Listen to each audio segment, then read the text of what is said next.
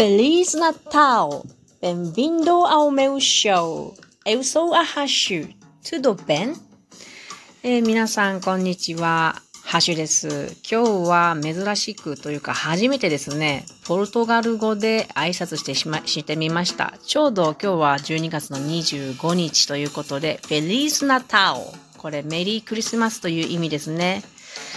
えー今日はなぜこのポルトガル語で始まったかというと、今日はまた、えー収録の1000回記念にお寄せいただいたお便りのご紹介なんですが、えー、白真白さんというラジオトーカーの方からのお便りをご紹介したいと思うのですね。で、この白真白さんはブラジルととても深い関係がある方なので、今日はポルトガル語で、えー最初挨拶をしてみました。えー、白真白さんは、えーラジオトークの中で、えー番組を持っていらっしゃいまして、白真白のケンセラという、まあ、誰かしらというポルトガル語のタイトルを使った、えー番組をなさっていらっしゃいます。主に収録、収録はですね、日々の考えていらっしゃることなどを、まあ、言葉にして記しているようなスタイル。それからライブ配信ではね、推し活の話であるとか、あとはね、あの、日本語をね、教えていらっしゃるので、それを教えるための作業配信など、など、いろんなお話をなさっていらっしゃいます。さて早速ですね、いただいたお手紙を読まさせてもらいますね。えギフトで指ハートというものと、あと大好きというギフトいただきました。ありがとうございます。ハッシュさん、1000回記念おめでとうございます。出会いからこの間の登山までいろんなことを書こうと思ったんですが、きっとまとまらないと思ったので、一番言いたいことだけ。私にとってハシュさんの言葉は一筋の光みたいにスッと心に刺してとても温かいです。きっとリスナーにとってもハシュさんはそんな存在なんだと思います。これからも配信を通してハシュさんの言葉や考えに触れさせてくださいね。かっこ書きですけど PS 今日仕事の帰り道にふとまたハシュさんに会いに行きたいなって思いました。ニコニコマーク。ということで、白真白さんからのお便りでした。真白さんめっちゃありがとうございます。あの、私は真白さんと呼ばさせてもらっています。あの、私もね、真白さんと同じでですね、お伝えしたいことが全くまとまらないっていう結論になりました。本当にもったいなさすぎるお言葉をたくさんありがとうございました。あのね、真白さんはね、結構深い付き合いさせてもらってるんですよね。あの、ラジオトークで出会ったんですけれど、実際に会った人なんですよ。出会いから見ていきましょうかね。これね、出会ったのは2022年1月13日の夜です。私は今と同じようにこたつに座っておりました。もうすぐ1年になるのですね。で、私は何をしていたかというと、私、ブラジルの歌が好きなんですね。それで、ブラジルの歌を訳していたんです。このこたつでね。で、それを訳しているのをライブ配信で、あの、配信してたんですよ。まあ、地味な作業配信なので、誰もほとんど覗く人はいません。あの、ブラジルの歌を訳すなんて、興味がある人少ないと思うんですよね。そんな時にね、覗いてくれてコメントくださった方が真白さんだったんです。で、なんとこの時真白さん、地球の真裏側のブラジルにいらっしゃったんですよ。びっくりしました、私は。で、あの、もうね、寝る寸前で、パジャマでね、もうベッドに行く途中に、かなんか、あの、覗いてくださったそうなんですよ。で、あの、まあ、あの、真白さんはコメントで教えてくださったんですね。でも、やりとりしにくいじゃないですか。私はいろいろ質問してるんですね。で、ましろさんはコメントで打ってくれるのがや、やりにくいから、あの、ライブ配信に上がってもいいですかっていうことで、コラボに上がってくださったんですよ。そうしたら話すことができるから、日本とブラジルでこのラジオトークを通して話すことができるんですね。それが初めての回でした。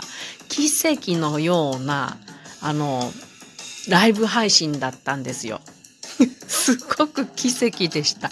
で、最初そうやって出会った時から、すごく気の合う人やなって思ったんですよね。で、あの、いきなり私もね、なんでか忘れましたけども、ましろさんにね、あ、じゃあ一曲歌ってくださいって言って、いきなりぶっ込んだんですよね。そうしたら、ましろさん、もうパジャマで寝る寸前の真夜中なのに、一曲歌ってくれたんですよ。あの、ポルトガル語の歌を、ブラジルの歌を。めちゃくちゃ面白かったですね。なのに、私、うっかりしててね、このライブ配信、大切に撮ってあったのに、消してしまったんですよ。本当に悔やまれます。もしおさんごめんね。まあそんな出、そんな出会いを、あの、2022年の1月にしまして、そして実際にあったのは今年です。その後、まあ、あの、お互いライブを覗き合ったりしつつ、えー、信仰を深めていくっていうんでしょうかね。うん。で、今年の2023年ですね、3月にですね、なんと、ましろさんが岐阜へ旅をしに来てくれました。で、その時に初めて会いました。めちゃくちゃよく覚えています。一緒に金華山を登った。これ、私が金華山を案内したり、それから私がお話し会をしているメディアコスモスという施設の案内をしたり、市役所に行ったり、で市役市役所の前の広場で歌を歌ったりですね。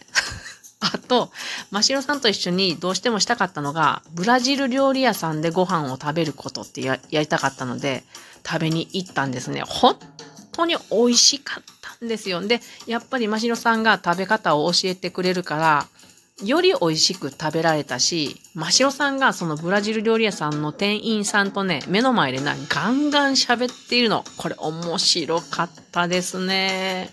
もう一回一緒に食べに行きたいと思っております。そして、今度は私が、あの、関東の方へ行きますよ。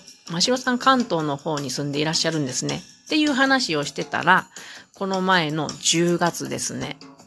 私が今度は茨城県の方へ行って、筑波山を一緒に登るっていうことをしてきたんです。こんなことなかなかないですよね。で、この時も、ましろさんに会ったのは実質は2回目なんですよね。なのになんだかね、もう前からよく知っている古い友人のような感覚で私は会ってました。で、この茨城旅でですね、ラジオトークで、こうな、あの、知っている人、他に2人に会うことができたんですね。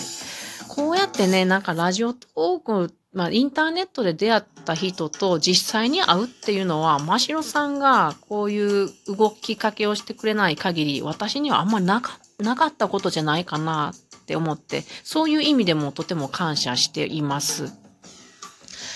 さて、お手紙の中でですね、ましろさんがね、こう言ってくださいました。ハッシュさんの言葉は、一筋の光みたいにスッと心に刺して、とても温かいですってね。こんな素敵な言葉をくださいました。私からましろさんにお伝えする言葉がありましてね、ましろさんはいつも会話している時にですね、実際に会って、大きな目でね、まっすぐ私の目を見てね、それからまっすぐ話を聞いてくれるんですよ。そして、思ったことをまっすぐ話してくれる人なんですよ。私これすごく嬉しいんですよね。話をしていて、すごく伝わりやすい、気持ちのいい人だなと私は思っています。まあ、先ほど言いましたけども、初めてライブ配信で覗いてくださった時から、この印象っていうのが全く変わらないです。こう、まっすぐ話したらまっすぐ返してくれるし、なんかこう響き合える人だなって私は思っております。ここが気持ちいいですね。それから、真城さんって私のイメージですけども、何かね、こうね、物事にね、ぶつかってくんですよね。これもまたまっすぐ。で、ぶつかっていって、泣きながら、もがきながら、とにかくやってみる。それから考えるっていうスタイルの人に思っております。そこがすごく私にとっては好感的な人で憧れる点でもあります。